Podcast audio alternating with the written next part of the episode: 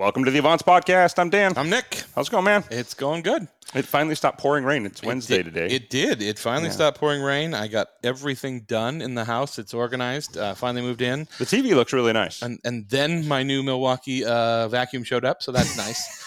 Uh, so you know that's how it goes, right? Everything else is clean. Everything's done, but uh, super excited for that. Yeah, no more cords. yeah. I'm cordless. Yep. Yeah. Uh, that's a good segue because Yes. we're just going to jump right into it because Yeah. that was the uh, Carter Automotive Group tip of the week uh, that Nick and I were talking about. We did some odd cleaning. Yes. Um, one of the things right now, it's fall here in Washington. Everything's dirty. It rains like crazy, and then it's really sunny, and so you have sand and dirt and stuff blowing everywhere. And we've talked about cleaning your car to no end on this show, so I'm not going to rehash that.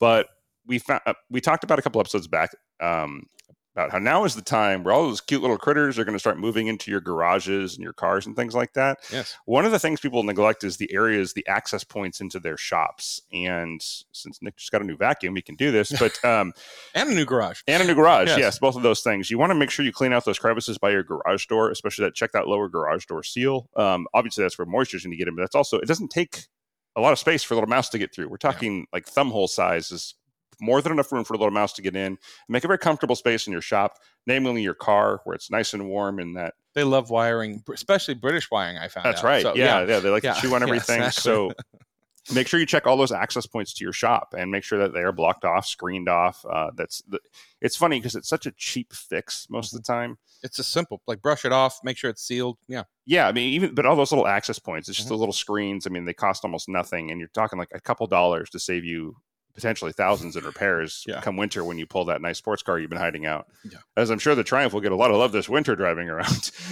I'm you know, I, I you know You me, do I'm- drive I am more. I am not against if it's you know middle of winter and, and the, the road is dry I will take it out. course. Yeah. So yeah. yeah. So anyway, uh, if you got that, yeah, you can use your new little Milwaukee vac. And Yep. before you do all that, I'm going to just double this one up. One of the things I see people neglect all the time to get a brand new shop vac, go to Costco, get the the, the, Mm. the shop vac special everybody loves. Order the bags. Yes.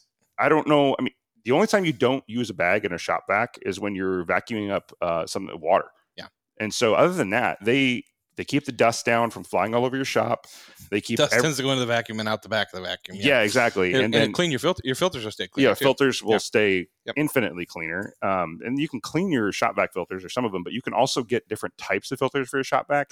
So if you are cleaning a bunch of um, really dusty stuff, like it's a, like I've been going through my shop. Obviously, we've made a mess a million times.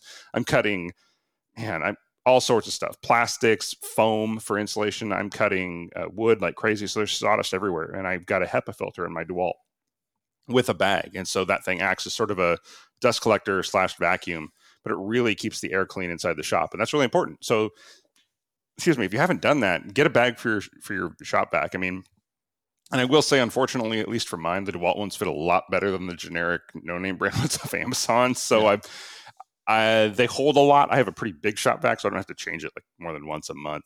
So I will just spend a little extra and get those bags. But if you're gonna if you're gonna get a shop vac, put a bag in it right now, and uh, yeah, it helps Yeah. a lot getting all that dust out of there. But also take the bag out if you're going to suck any water. Yes, So, yeah. otherwise it'll just the bag will fall You'll- apart. you'll ruin a bag, Yeah, yeah. you'll ruin the bag, and, Yeah, and it'll just all that water will seep right through. You end up with a soup of dirt and Yes. crap. Pretty much. And Yeah. I've got the uh, the spider wars. I think have come to an end. They've probably been there long enough. God. We stuck up spiders. shop vac. Yeah. Yeah, we stuck up the spiders in the shop vac. Yeah. Anyway, uh, this week's guest, uh, boy, where do we even start with a guest like I Wade mean, Kawasaki? Probably five or six, if it's not well, years ago. we've known Wade about six years, Yeah. but Wade has had an impact on this industry since his early days, all the way back to Dub Magazine, That's right. through Coker Tires, um, and now, uh, well, Wade, welcome to the show. What is your official title now with the the Wheel Group? Is that what it is? Yeah, it is the Wheel Group. Thanks, and hey, thank you guys for having me on. Uh, fun, uh, fun time. I'm looking forward to chatting. And yeah, so I'm the executive chairman of the Wheel Group, and we're made up of nine wheel companies, a tire company, and then a couple of overlanding uh, uh, companies that uh, we've more recently requ- acquired. And hopefully, if I'm doing my job, we'll acquire a few more here shortly. Always adding to the to repertoire. Well, Wade, like That's I said, it. Dan and I met you, I think, originally in Monterey. It's got to be five or six years ago. Uh, you've been a big part of, of Monterey. You've been a big part of Connect, uh, Connected Cars with Concorso. You've been a you've been a guest and now a host. Uh, When Dan can't come, uh, Wade steps in and, and helps us host. Yeah. So, um, and I thank you for that. But I kind of want to. I always want to kind of go back and, and get. I always ask this same question, and I, and I call it my my car my Hot Wheels collection or question. Like, where did the car love come from? Were you a kid like us that had a ten thousand Hot Wheels and Legos and things like that? Yeah, of course I did. I mean, I, I think uh, Hot Wheels is where most of us kind of start our our car collecting. That was my first car collection, and uh, still enjoy and still own a bunch of Hot Wheels uh, and uh, a few cool Hot Wheels containers that, that are vintage back from uh, the seventies nice. when I was when I was collecting those. But yeah, you know that's where it started. Uh, I was very fortunate. My father owned a little corner gas station, uh, Shell gas station, in downtown LA, and you know he owned that. And from the six, you know, starting from the late '60s. So in the early 70s, when I was 12, 13 years old, I had the opportunity to pump gas. And, and you know, back then we actually checked oil yep. and checked air in the tires and washed windshields. And the cool thing about that was they'd open their hoods of all of these at the time new or newer muscle cars. And the great thing is they on the valve covers and on the air cleaners, they'd have hey, how many cubic inches it was, how many horsepower it was, what were the options, and that's where I really started getting my love for muscle cars and being able to get a great education by reading air cleaners and valve covers and then doing a little research. And we do the same thing. You go check the air in the tires, and now all of a sudden you get to see all these cool wheel and tire packages that either came on the vehicle stock or that these people were adding to their cars to make them look cooler. So really had a had a great upbringing. We'd wash their windshield and wash their side windows and the back windows. So you get to see the different interiors that were offered in the different years. So had a great education, a great kind of foundation and love for muscle cars. Now I'm sad I never worked at a gas station. I know. I never thought of it that way. You just painted that picture where it's like amazing, and I think uh, uh, for our younger listeners, I mean, I know so many people are used to walk driving up to the gas station. You do everything yourself. Maybe not in Oregon anymore, but like this used to be it. A full service gas station. They would pump your gas. They would clean your windshield, put put air in your tires. Yeah, well, it was a service station to gas station. Now it's a gas yeah. station, but then it was a service station because I mean, there's a, still a few hanging out around here, like the I think the Chevron in Medina, which nice. everybody yeah. our, our, far away listener know, listeners know Medina is where Bill Gates lives. But that's like the nice neighborhood, and there's still a full service Chevron there that does that. Every time I think of a gas station attendant, I think of Steve Martin in The Jerk when the guy's shooting at him. He's like, "Somebody's trying to kill these cans." Yeah. so yeah, that was great. that's so hmm. awesome. So that that I mean that taught you about cars, obviously, and I mean it's one thing to read about yeah. a car, but when when something with a Hemi comes up to up to you and, and needs gas and you can see it and hands yep. on, that's amazing. Yeah, it sure. was. It was. It was cool. It was very cool. So, how did you get your start? I mean, you've really, let's say, besides, I guess SEMA was kind of an overarching role, but you've really been in the tire and wheel industry for, well, since Dub Magazine is where, at least as far as I know. How did you go so specialized so, into that? Yeah, you know what? It actually, that came kind of later. I, I think initially, you know, I started out drag racing and I was very fortunate. I grew up two blocks away from Ascot Park. Many of you, your young viewers, are not going to have any idea what Ascot Park was, but it was a great place, dirt track, great place to learn. Raced motocross there when I was a kid. Uh, later on, went up to West Coast stock cars, but uh, then started drag racing and basically just owed the local speed shop more money than my dad was paying me pumping gas. so uh, that was my entree in the industry. I either had to work for them or or uh, go to jail. So I thought it'd be better if I just worked for them. So uh, worked for a service center uh, at the time, we had about 40 service center stores in Southern California, Nevada, and a warehouse that serviced about 2,000 jobber accounts. So really, that's where it started for me. Is in the kind of in this retail speed shops, being able to help people build cars, build race cars, offer support, whether it was at the drag boat races or drag races or or at Ascot or, or Riverside International Raceway, and uh, I got my start there. Now, I'm assuming did, did you your father had a was it full service the shell like I mean was he were they repairing cars too doing mechanical things? Yeah, full, okay. Full service and mechanical. Full service and mechanical. And it was so cool because back then I mean we had drum brake lathes and disc brake lathes We did valve jobs in a two car garage. So uh, it's much different than than life today. Yeah. I mean, that's a good use of space, I think, if anything. Yeah, so, no kidding. Yeah. yeah. So, so that's kind of where you learned your knowledge as far as how to work on cars and things like that. Yeah, that is. And, and then, of course, you know, every gas station back then, especially in Southern California, we had a race car. And so that's kind of where that started. He he sold a Shell station in downtown LA and got one in a Mobil gas station, Gardena. and it was literally three blocks from Iskenderian. Oh, so wow. there was Iskenderian, Arias, Keith Black. I mean, all these big engine builders, right? Reith Automotive, all of them were almost within walking distance of my dad's gas station. So uh, that's where it got started. My '57 Chevy used to sit on the trailer right out in front of the right out in front of the gas station. That's amazing. I was going to ask you about that. About what what was your first foray into motorsports? I, I know you said you grew up racing motocross at the track, um, but in, in, as far as the car area, where, what was your first foray into that? What cars did you have? So my very first car, I, will never forget this. I was uh, 15 years old, and a guy came in with a 64 El Camino. It was a, a friend of my dad's, and uh, it needed a it had a blown head gasket. We gave him a estimate on how much it would cost to replace the head gasket and do a valve job, get it all back together. He said this car isn't worth that much money, so I don't want to do it, and just kind of left it there for a while. And finally, my dad told me, "Hey, you got to get, you got to come take your car, right?" Yeah. And I said, "I uh, the guy's name's Joe, so I'll never forget that." And I said, "Hey, Joe, I'd like to buy that '64 El Camino for you. So I want it as my first car, and I'll fix that and I'll do the valve job." He said, "Okay, great. How much are you willing to pay me for it?" I said, "Hey." I'll pay you two hundred dollars for your El Camino that doesn't run. He goes, "Oh, wait, it's worth way more than two hundred dollars. So you got to give me more than that." And I just held out. I held out at two hundred bucks, and my dad was putting pressure on him to get rid of it. So finally, he said, "Okay, I'll I'll sell it to you for two hundred bucks." I said, "Great." And I went in my wallet and I handed him twenty dollars. And he said, "What is this? There's you're one hundred eighty dollars short." And I said, "No, that's my first monthly payment. So I'm going to pay you twenty dollars for ten months, and that'll be the two hundred dollars." So that Yeah. was uh, the story of my first car. And by the way, I still own that car. That's awesome. Your poor father was trying to get rid of the car. Good luck. You're like, oh, by the way, I own that now, so it's going to stay there For 10 months. ten months, Yeah. for at least ten months. Yeah, that's amazing. But I mean, I got to I got to pull the heads off of it, do a valve job on it. We had had a Power Glide automatic transmission, bought a B and M shift kit for it, and installed that myself. So yeah, it was the kind of the beginning of being able to not just sell products, but actually understand how they worked and and how to install them. So it was fun. Well, So, what have you done to that car over the years? Because I know you. So, you just kept it Well, stock no, and so perfect?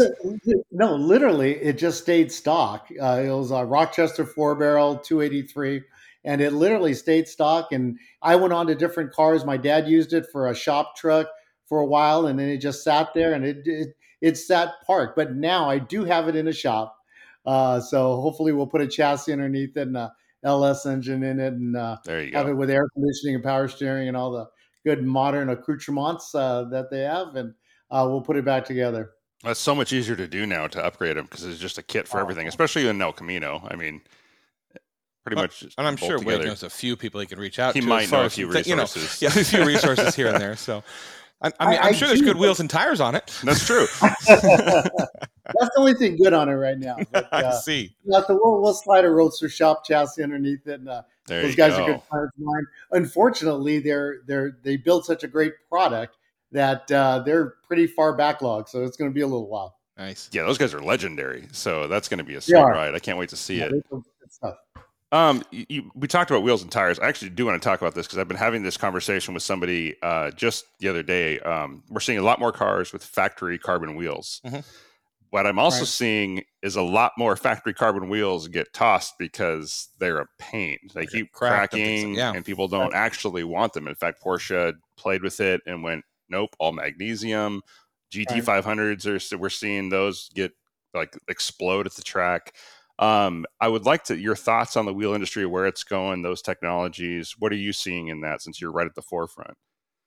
Yeah, you know, it, it, I'll tell you what, it, it's going in a lot of kind of divergent in a lot of different areas right now. You're right; they are having some problems with carbon wheels. Although I have carbon wheels on my Ford GT and they're just fine. Have done gonna ask you track days with it, just fine. Uh, it does take a lot of special handling, so it's a very expensive wheel uh, to own. But you know, there's there's been great strides in, especially in forged wheels now, where they're using you know better metals. They're ro- you know rolling those uh, barrels, and so you get a wheel that's very lightweight but still very strong, and and you can really design finishes the way you want them to. And so yeah, that's really coming to the forefront. I think Also, in the lower price market where you get cast aluminum wheels, of course, the flow form wheels are now really gaining popularity. We are coming out at SEMA Show with uh, half a dozen new flow form wheels uh, between our Touren line and our Ridler lines. And so uh, those wheels, again, they're they're cast aluminum to start with. They're flow formed out, so they're lighter, they're stronger, and we could do a lot. We could do a lot of different things with design that we couldn't do with a strictly cast wheel. I, don't think I know what the process is for flow form. To actually, can you can you simplify that for, for a, a simple person like me? How that works? sure. So a flow form wheel, it's a cast wheel that's unfinished, and then they use heat like a forging to form the last part of the wheel. So we can form the outer lips, we can form the barrel, and we can build a wheel, like I said, that puts the metal where it needs to be so the wheel is the strongest, yet take aluminum away from those areas it doesn't need so we can make it lighter. So it's kind of the best of both worlds for both styling and for performance. I thought it involved water. You know, Wade was learning to swim and scuba and he's down there pounding on wheels. So, you know. That's what I figured. Now, yeah. I've seen forged prices come down quite a bit over uh, yeah. just in the last 10 years or so. I mean, it used to be forged was uh, uh, clearly stronger but and lighter but also extremely expensive yeah um, and now i've i was talking to some guys uh, that were representing bbs and they were saying how like uh, ray's engineering over there in japan has like a, one of the few 10 ton presses in the world and bbs uses a 9 ton what's the difference in that with forging and how that works yeah, so the larger the press, the more you can do, right? So you because with any forging, it's all about how you move the metal, right? Yeah. And so being able to move the metal in the way you need to move that metal creates that much stronger forged wheel. And, and of course it's it's a lot lighter. So and then of course most of the race car wheels that you see are all forged wheels. Interesting. I mean, I'm learning ten times more than I did. Why don't you ever teach me these things, Dan? Come on. I've got. I mean, thank God we have friends like this. But all right, so if we're going to be talking wheels, I do want to talk about uh, how you were involved with Dub Magazine because that's. I mean that as growing up in that era when when right. when people look and go oh he's got 20s those are huge and now there's cars coming out with 24s and things like that yeah explain how you kind of transitioned from you know obviously you were learning how to market in the automotive world you learned how to work on cars how did you end up with dub so that's a longer story, but I, but remind me to tell you the story about the 20 inch wheels. I, okay. I got a okay. Yeah. Story on, on 20 inch wheels. Yeah. But uh, prior to that, uh, you know, I was working at these speed shops and uh, I was 26 years old, and we, my wife and I, Rose, she decided we decided, hey, we want to open up our own business. We want to really control our own destiny. And I was very entrepreneurial in, in what I did. And and my and Rose, my wife, was a great partner to me, not only in life but also in business. So I was out there smiling, kissing babies, shaking hands, selling products, and she was making sure all my promises came true. So we were the like the perfect business match uh, as well. And so we started a company, Exports International. I've and had a chance to, to meet Rose. She's a wonderful, right. wonderful person. Great handler, as she says. So yeah, yes. she is. She is a great handler. Absolutely, and, and me, that's a full time job. so that, that's a, that's yes. a that's a good thing too. But I was so we're at I was running speed shops at the time, multiple speed shops, and we had a lot of people coming in from overseas, and they were literally buying parts putting it in their suitcases, throwing away all their clothes, and taking them back to Scandinavia, wherever they were from. At this time, a lot of the Scandinavians were buying American muscle cars, so they were coming back and, and getting the parts. And I and I so I at the time I, I told my boss, hey, we need to open up an export division of the company. They said, wait, we have more than we could do opening up stores, and we have no interest in doing that. So, kind of took that proposal, turned it into a business plan, and out of our 800 square foot home in Gardena, California. We opened Exports International uh, back in 1986, so uh, a few years ago, and started selling and consolidating U.S. performance products and marine products and shipping them overseas. It was primarily Scandinavia at the time. We branched out and started doing Australia, New Zealand, uh, uh throughout the Pacific Rim, and uh, that's really the kind of the start of my career in business and my career as an entrepreneur. Uh, I got involved in SEMA very early, and I said, "Hey, I just started this business. I really have no idea what I'm doing. I don't know. I we've started an export business. I don't know how to ship anything overseas. Is there a way that you can help me?"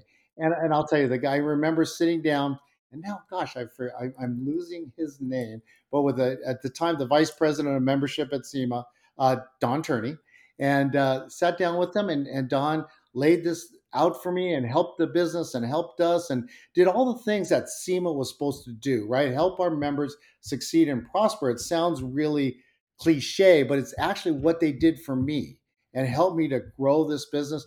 We went from myself and Rosa's only employees to a from our house to 3,000 to 15,000 to 30,000 square foot to dozens of employees shipping products all over the world because of that foundation SEMA was able to help us build. And because and oh it was it was uh, interesting because at that at one of our meetings at SEMA he said, "Hey Wade, we've got a group, a small group of young executives that are in the conference room. We'd like you to join them. And we'd like to start a group that really specializes in helping young people in our industry.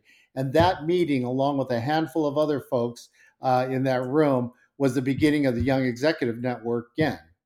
Uh, and okay. so now trans- transition that to 2023. There's, I don't know, well over 3,000 members of YEN, helping young people really get their start in our industry or help them succeed again to succeed and prosper. And because of that, I was getting some amount of uh, notoriety within SEMA. Myles saw an article about me in SEMA News as he was starting Dub Magazine, gave me a call, came down, said, Hey, I'd like you to, I'd, I'd like to get your advice, and kind of came alongside him. Myles was one of these guys with a hundred great ideas.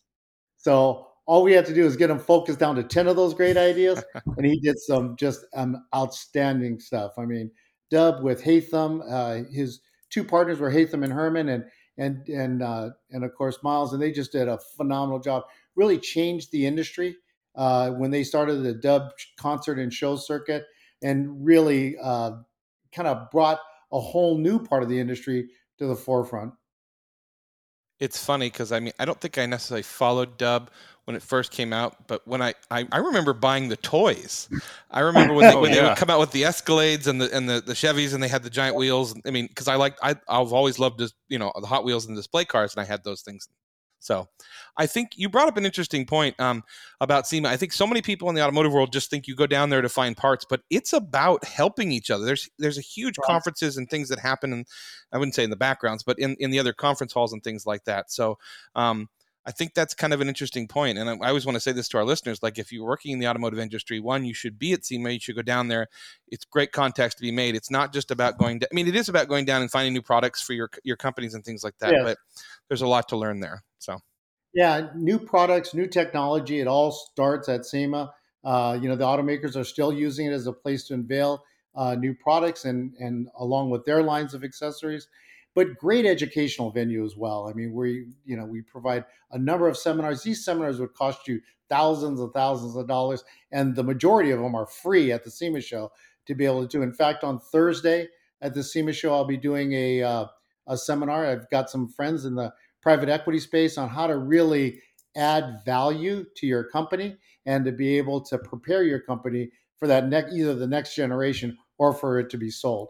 And that's all all part of my desire and and almost everyone that i i know seem to really be able to give back right? Sema and this industry has given me so much. I've been so blessed by it that for me to be able to give back and help some other folks and come alongside them is is a real honor. That's awesome what do you think? Uh, what are you excited about most that uh, that you've seen in, at SEMA, or what's upcoming that you can talk about? I should say. Yeah, there's a there's a lot of things coming, a lot of new things, and of course, this year the brand new thing, uh, kind of spearheaded by James Lawrence, our our past chairman of the board, is uh, SEMA Fest. So SEMA Fest is concerts, and uh, they'll have Nitro Mafia out there with uh, with their motorcycles. We'll have drifting out there. It'll really be an event targeted at consumers, right? To really get people engaged in our industry. We have all of these manufacturers there.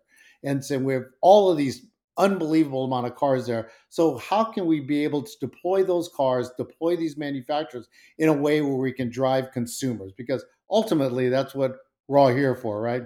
Absolutely. Yeah, we had uh, was about a month ago. We had RJ Devera on, which was an incredible uh, interview and mm. talking to him about his job with Siemens and things like that. So yeah, it was a lot of fun.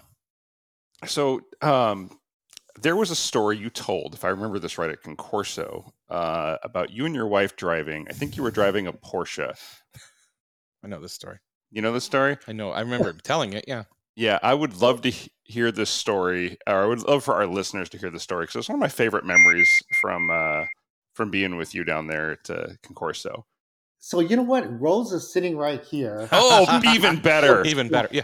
Yeah. I think she should tell the story. Rose, That would be on up. great. Come on. Yes. Come on over here. Come on. Come on. Come on. Please. So Rose can tell the story better than I can. Uh, yeah. the head the head of the Kawasaki household. Yes. Oh, I'm excited to hear this Hello, from your Rose. point of view. Good This to is see even you, better. my dear. Great to see you. Hi. Hello.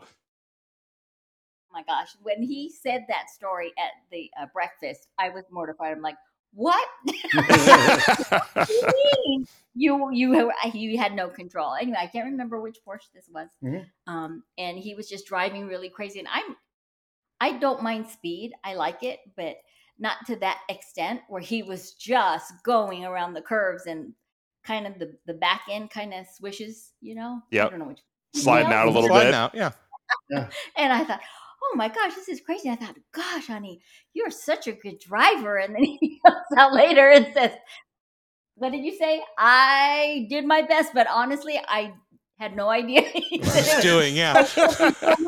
in all those turns and everything. Had I known, I would have said, stop. I'm getting out. I think one of the best things about that story is when he told that story in the room. I, I looked out and, and there was every other person in that room, male and female, were going, "Oh, I've been there. I've been there. I've been, oh, I didn't tell my spouse how pucker factor it had actually gotten, kind of thing." So, Oh, yes. yeah, That's right. Well, so yeah, so that car was a 930 Porsche. yeah. And the one rule of a 930 is you never get out of the throttle. Never lift. Because if you ever lift, you're in such bad trouble, right? So we're in through the canyons. Uh, the thing starts drifting sideways, and I'm think the only thing I'm thinking is I can't lift, right? But I have no idea if I'm going to make it around this corner or not. I just need to scrub off enough speed that I can feel safe again. And uh, we get done with that, and she was like, "Wow, you are a great driver, honey. You are such a great driver. I, I can't believe I didn't know you could drive that good." And I said, "Yep." and it was, I didn't know you could drive that good. Either did I. Yeah. Uh, we both learned something about me. literally. it was literally at that breakfast in Corso Yeah. was the first time that she or anybody else heard that I had absolutely no control over that car. Oh, I thought you had told her when you got out of the car. Even better. Well, Yeah. I'm I'm glad to have been there then. Yes, That was that's so funny. Yeah, absolutely. But So you know I mean, what's hilarious? I mean, I go to Concorso today, and that was years ago. I told that story, and literally every time I go to Concorso, five or six people come up to me and say that was the best story in the world. And watching your wife's reaction was priceless. Yep. Mhm. I mean, uh, of, of the stories that have been told at Connected Cars, I mean that's number one. And I think this year, when we got Steve Saleen to talk about you know doing 11s and flipping off Ferrari in the new in the Ford GT, which we got by the way, we interviewed him a couple weeks ago. We got him to tell the story. It was great. so yeah, that was awesome. Such a great story. That was Loved it. absolutely awesome. So obviously, you know, you're doing the export business, um, you know, and I think it's funny because when I think about some of yeah. the stuff in in in in our generation, like we think about Fast and the Furious and importing everything, and but you don't Right. think about a lot of the American cars. I mean, they're big, over, like you said, in Scandinavia and and uh, England We- and things even like that. Japan now. In Japan, if you too. have a muscle car in Japan, you're going to turn some real hits. Yeah. Oh yeah, absolutely. Well, you got to find a place to Rose and I park it too. Well, Rose and I just participated in the Nippon Rally in Japan. Okay. and literally had a factory original Shelby Cobra as one of the participants. So Wow. yeah, they really, really love muscle cars. So I don't know if I've actually heard of that rally. What what is it? Where does it take place at? Yeah, so the Nippon Rally takes place at a different location, and it started out just being in Japan, except for in recent years they have actually gone to Taiwan. They did one in uh, they did one in Big Sur, in Northern California.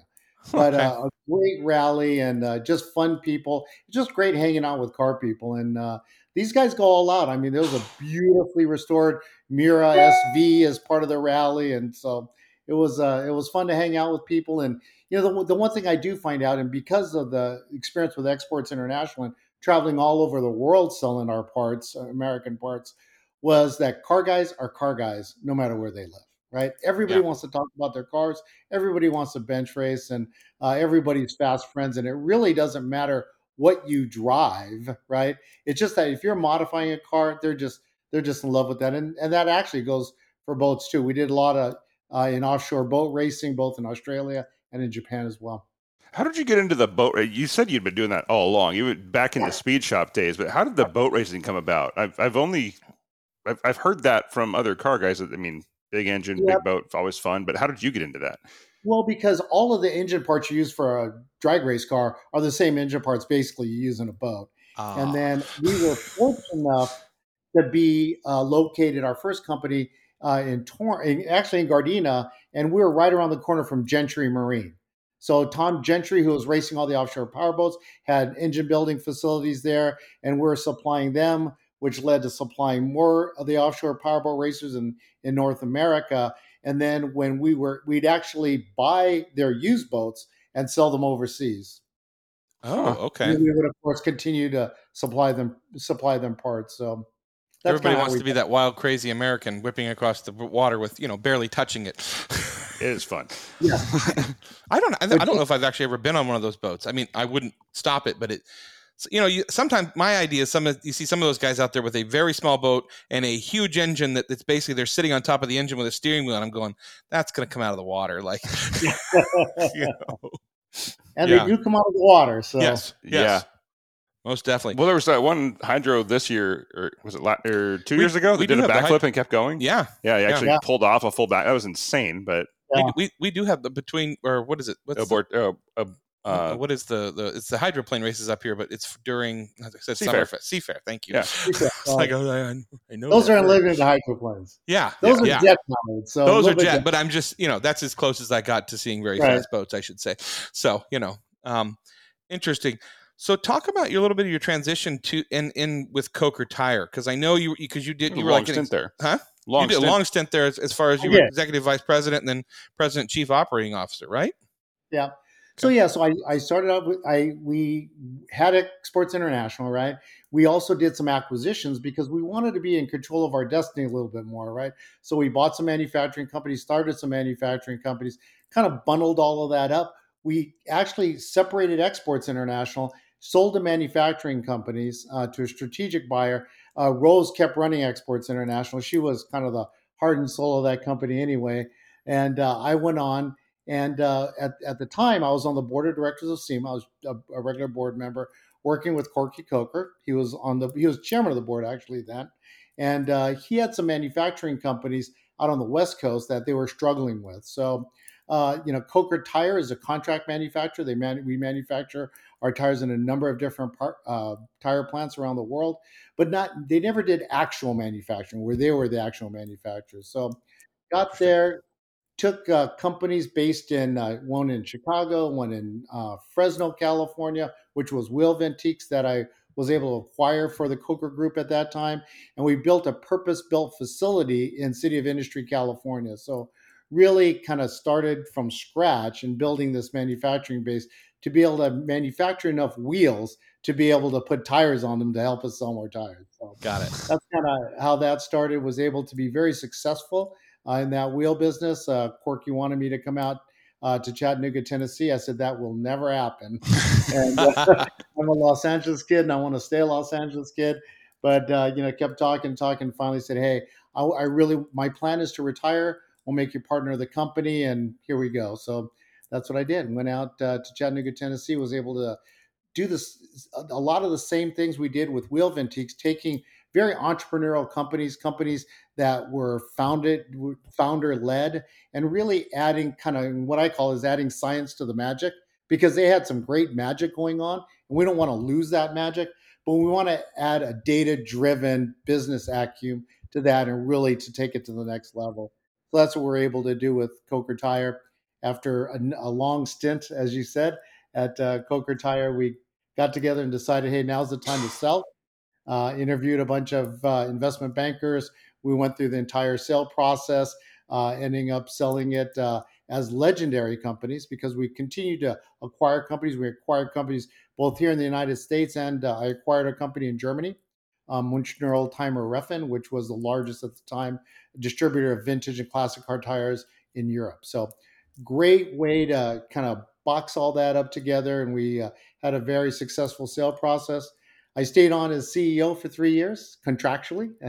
when my uh, three years ended, uh, I uh, kind of got back out on the market. Didn't want to retire, uh, but I wanted to stay involved, and that's when I took on first a board role with the Wheel Group, and then ultimately the executive chairman role.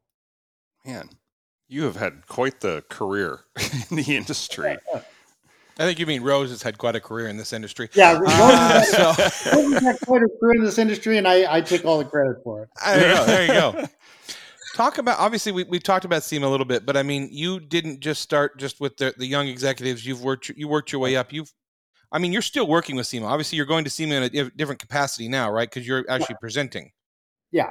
So um, yeah, started off on the I, I spent I don't know, 20 something years on the board of directors on literally every seat on the board of directors from, you know, chairmaning their governance uh, committee, which really it was one of the things that I did uh, during my time at SEMA is really added good governance process uh, within what we did. SEMA grew exponentially during that time, had a wonderful staff led by Chris Kersting, and uh, they just did a great job. And uh, but we we definitely needed to add some good governance processes and systems to be put in place.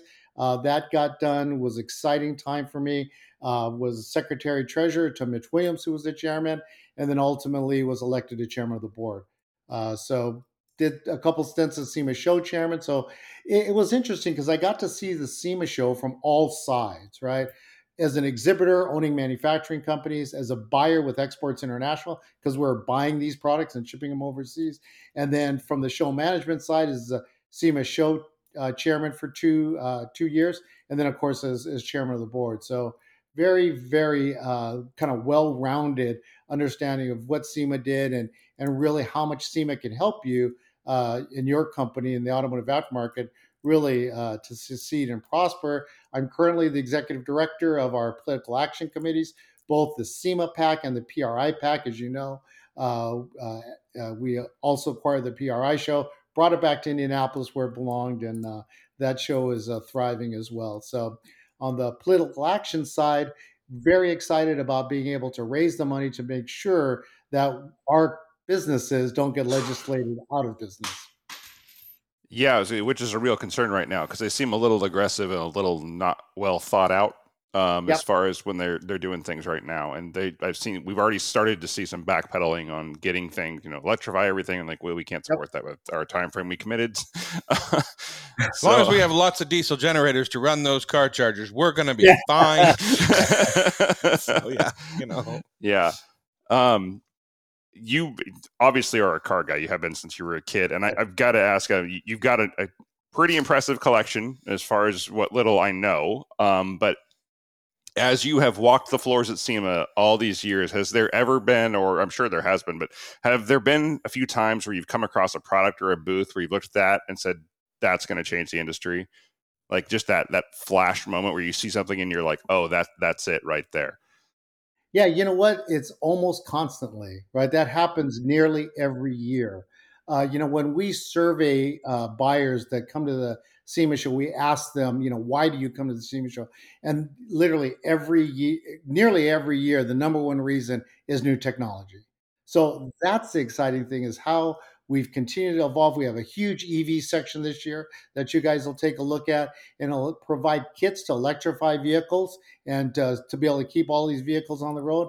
Although probably not a, a, myself a big fan of electrification. I just don't think we have the power grid in the United States or overseas to be able to support the amount of electrification that they're deeming. I, I think probably nit- hydrogen is a, is a cleaner answer, cleaner to build, cleaner to run. You can run ICE engines on hydrogens, and hopefully, hydrogen fuel cell technology will keep on moving forward. So we'll be able to utilize that too. But definitely room for all of it at the SEMA show. I think Toyota is banking on that as well because Toyota's been pretty oddly vocal, even though they have quite the electrification range. And we we when we think Toyota, we think the Prius, of course, yeah. but right. Toyota's been pretty vocal about how they don't think electric is the future.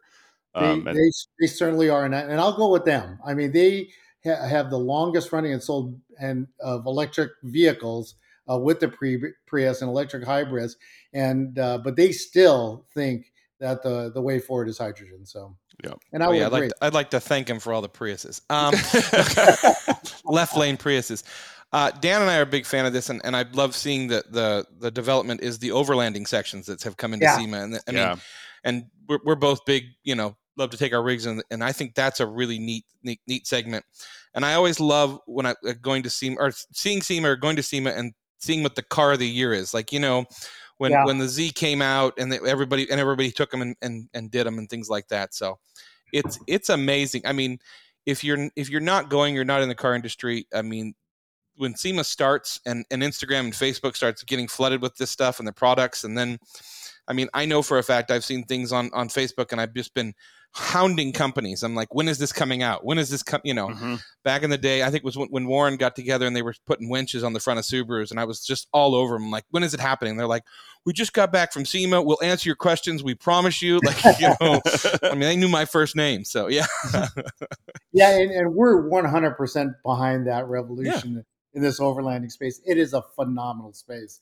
Uh, of course, one of the companies under the TWG umbrella is Tuff Stuff Overland, as well as Body Armor that sells a lot of products uh, within the overlanding space.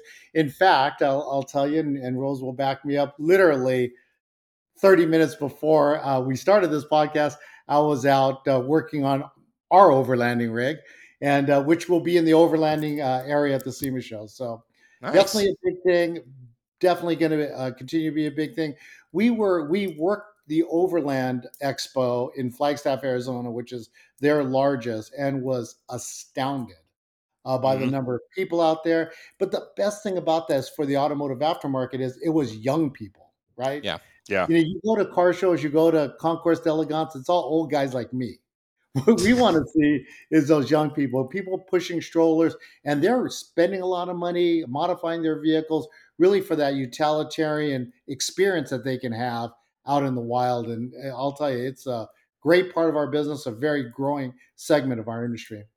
Well, I mean, I mean, and also a lot of the younger industry is living in it now. These, I mean, these Reb- Right. rebel vans and things like that, and the Mercedes. People are going, well, I can be anywhere. I can Yeah. have this nomadic life, which is really cool. Well, I I, just- couldn't do the, I couldn't do the the uh, Mercedes van or the Ford Transit, so I have a uh, E350 eight and a half inch lifted uh, Ford van that uh, Sweet. yeah, that's got our That'll overhead fence and awnings and KC lights on it. And Nice. yeah, we love it. Our of course our Dirty Life beadlock wheels, and then our our amp tires are on that thing as well. So uh, it's uh, it's definitely a, a fun rig. Uh, you got to go check it out in the overlanding area. is are you guys just finishing up the build, or is this something you guys have had? I, I don't think we've ever spoken about this. No, we we haven't. In, in fact, I just I had it partially finished for last year, so it was in the overlanding section last year, and we're very honored that Men's Fitness magazine uh, chose it as one of the top ten overlanding builds uh, at the SEMA show. And so Nice. now the build is actually completed. Uh, it's going to go on a transport here next Monday and uh, be transported out to the SEMA show. Awesome. Yeah, completed. Great. I mean, we're car people. You can say it. Yeah, it's completed until it gets back home and something new comes. But Yeah. Yeah. or you go to SEMA and see all the stuff you want to put in it now. Yeah. And it's funny. I was just talking to somebody who messaged us on our on our uh, our voicemail and text line. We have a we can, you can call the show. It's 425-298-7873 about uh, but he's got an R1 uh, T. He's doing sliders and he's doing the lab Mm. I was I was sending him some uh, BDR routes right before the show. I wanted to ask you about something though because you are in the political action committee. This is something that's really important. Um, did you hear about the the the trail closure at Moab that just happened? No, I did not. I and and and I'm sorry I did not, and, and I should get up to speed on that because I'll tell you, I love that Easter Jeep Safari at Moab. That is one of the funnest events that I've ever been to. So why don't you tell me about it? So Gemini Bridges area just got shut down at Moab uh, due to a long, long, long running back and forth, and there's still there's still a bunch of political action around it. But Moab is one of those areas that's greatly under attack. Uh, same with um, Flo- what's the dunes in California? Um, that one got actually expanded because do they did a scientific study people had this is great i love it when stuff like this backfires. Somebody had said that the off-road vehicles were causing more and more damage. Well it turned out when they stopped letting the off-road vehicles in nobody was cleaning up the areas they were going through anymore. And so they reopened an area of the dunes in california. Well moab is kind of going through the same process where Mm. what has happened is um, and this is this part upsets me is that we've seen a lot of the rental companies go out there and people get kind of nuts and go off trail and so they ended up shutting down a huge area of moab huge area of moab almost 300 square miles outside of moab. And if you've been to moab and that area you know it is overlanding and off-roading and crawling and everything outdoor heaven because you have arches and canyonlands for national parks for hiking. You have you know you can take a full day drive there and be on one trail and not even touch the other you know hundred that are right next to you. So like these areas are really important they're critically important to our industry What was Um, their reason for shutting it down? uh, there's just been a long running um, they're saying impact of off-roading to the area um, which Which is funny because if, if you go to Moab, every you know where to drive because everybody drives in the same point. Right. Nobody's really driving off the trail. well Yeah, well, they're not supposed to at least. there are areas that they do and I, i'm not gonna Yeah. i will never not say there are there are not those bad people out there but for those of us that actually enjoy this we hate them more than you do because it shuts down our industry I'll say it. It's the people renting the side by sides. Yeah, for the most part, yeah, that's a large okay. part of it. And so one of the one of the things that people had seen was that, um, well, overlanding is picked up, but the problem is that people are going very unprepared into areas they're not supposed to, and then causing damage trying to get out, Fair. Um, Right. which is true. Um, but at the same time, we are all. I mean, those of us who use these lands, like I, I love going to Moab, as you know. Um, the last thing I want to do is go off the trail because I want to go explore more and more and more. Like the, if I break the rules, that just hurts me. And so Right. it's it's like hunters and hunting. They they're more advocates for the animals than anybody else because if we don't have them, they can't go hunt them. Yeah. Fishermen are the same way. Yep. It's the rule breakers we don't want. So yeah, and so I, you, I, I can't understand that that desire for these folks to go off the trails. The trails are terrifying enough. Yeah, if you've been to Moab, I don't know how much I want to go off the trails over there. yeah, it's one of- Jurassic Park put it best. Stay in the car. yeah, that's definitely one of those areas you go off the trail. I'm like, I might die if I go off Pretty the trail in Moab. I don't think I want to do that. Well, I think, and I mean, we've seen this in the automotive industry uh, uh, in a whole. A lot of inexperience. People that you know, it's like walking to the Nissan dealership and you've never driven a high speed car and buying a GTR. It's like maybe we don't do that. Maybe we work our way up. You know, or you know, it, I mean, I've done it myself where I've been out overlanding and stuff like that, and I realized that I had forgotten something that I needed. I mean, it's you will always forget something, but I mean, Yeah. it's it, it causes an issue. Everybody thinks they're better than they are. I mean, me included. I'm like, I, I, don't know do what you're by- talking about. I can do We've this by never been myself. stuck. Yeah, exactly. I mean, yeah, exactly. I've never had to call Dan and be like, "Can you drive up here?" Yeah. yeah. Well, I mean, just uh, this is one of those things people need to educate themselves on. This is a. gr- I'm glad that there's a political action side of SEMA. I, mean, I know, I know there has been for a long time, but like these are the issues that come up where SEMA can really help us out. And it's not just overlanding; it's it's keeping our our racetracks up. You know, somebody. You know, we've had the problem here. Oh, you bought, you bought a house next to the racetrack and you're complaining about the noise. Maybe you should have looked out the back window before you bought it. I mean, I think we've actually talked about that, Wade and I, outside of the the car, connected cars, the fact these people around Laguna Seca and they're whining because it sounds like a race car. Like you bought a house next to a racetrack. Like I would die to live on a racetrack.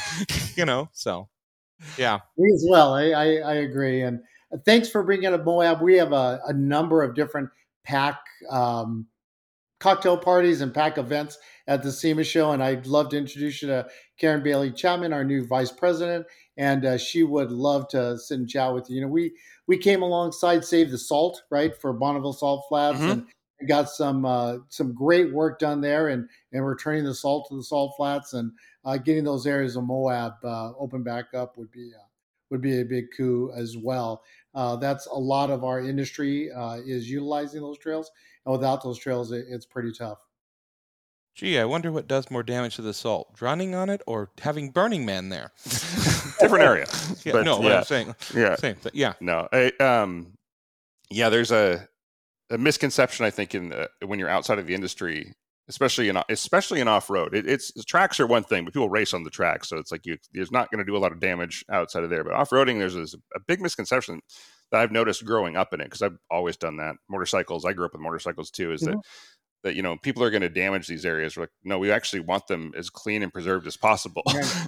we want more of them, but we want them very, very well maintained. Very like Right. you go up to the Rubicon and stuff. It's like it's one of the more well maintained areas in the country, actually, because they'll pull out. I mean, I've done, I've put together off road cleanups where we go out into the oh, woods and we we pick up you know stolen vehicles and trash. I did a a long time ago. I was working in a motorcycle shop, and I said, you know, anytime he brought me a bag of trash, I would give him a free hot dog and a drink. Oh, and Oh, I ran out of hot dogs, and the local and we that's were- when he's Dan started dancing. So yeah, you know, we it's were up in Skagit County. In Skagit County, I had to call the county because I needed them to bring out a larger dumpster because we had two regular truck dumpsters. I'm like, no, no, no, I need like the kind that goes on the entire bed of the truck because they said they support it because people, the Jeep Club, started dragging out stolen cars, like many of them, and they're like, they're, they were like, we don't know how to get this stuff out of here now. like you brought out all the trash. What do we do with it? Or like, well, and I think Wade, maybe you can speak to this too a lot of this issue we have in the automotive community is people outside the automotive community telling us what we're going to do. We're going to drive electric cars. We're not going to drive off road. That have never done it. They've, you know, right. perfectly good example is uh, there was that senator that decided she was going to prove the electric cars were great. Uh, she broke down. They chart. They they broke a charger. All this stuff. So, uh, talk a little. Actually, talk a little bit about that and on, on how you got into that area and and why yeah. you enjoy that, if you could. Yeah. Yeah. So you know a lot of what happens happens in Washington D.C. And we got to be very careful with what going on, what goes on there. I mean, I don't think it's a surprise to you two. It may be surprise to some of your listeners, but basically, Washington D.C. is run by 26 year old staffers, right?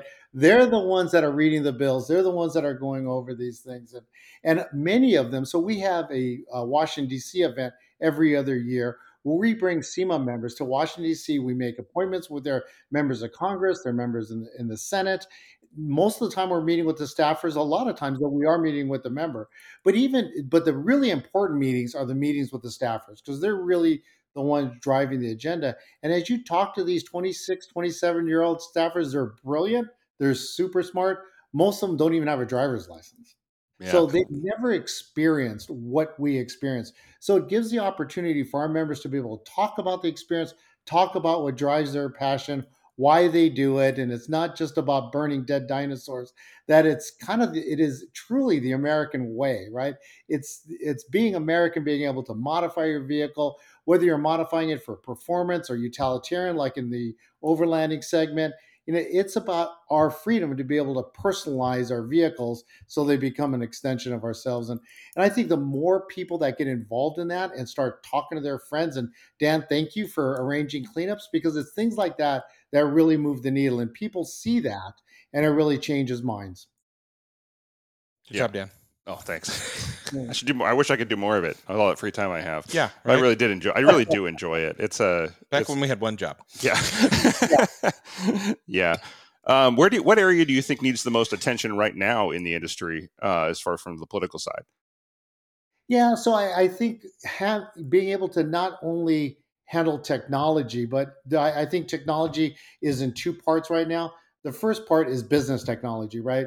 I mean, we really have to help our members improve their business technology. So, because, you know, our competitors aren't each other, right? Our competitors are LCD TVs, their barbecues, their patio furniture, the, all the things that people spend their money on that they don't have to. Because remember, nobody needs anything we sell right? Nobody yeah, true. A single thing we sell. It's a want, yeah. Right. People yeah. want what we sell. And so we really need to keep up that passion. But in order to do that, we need to keep up technology wise, like you guys with this podcast. You guys are kind of keeping up technology and trend wise to be able to spread the good news about the automotive aftermarket to a a, different audience than we've ever had before. So thank you both for being for doing that and becoming a part of that kind of machine that we're looking for. And the other part of technology is vehicle technology, right?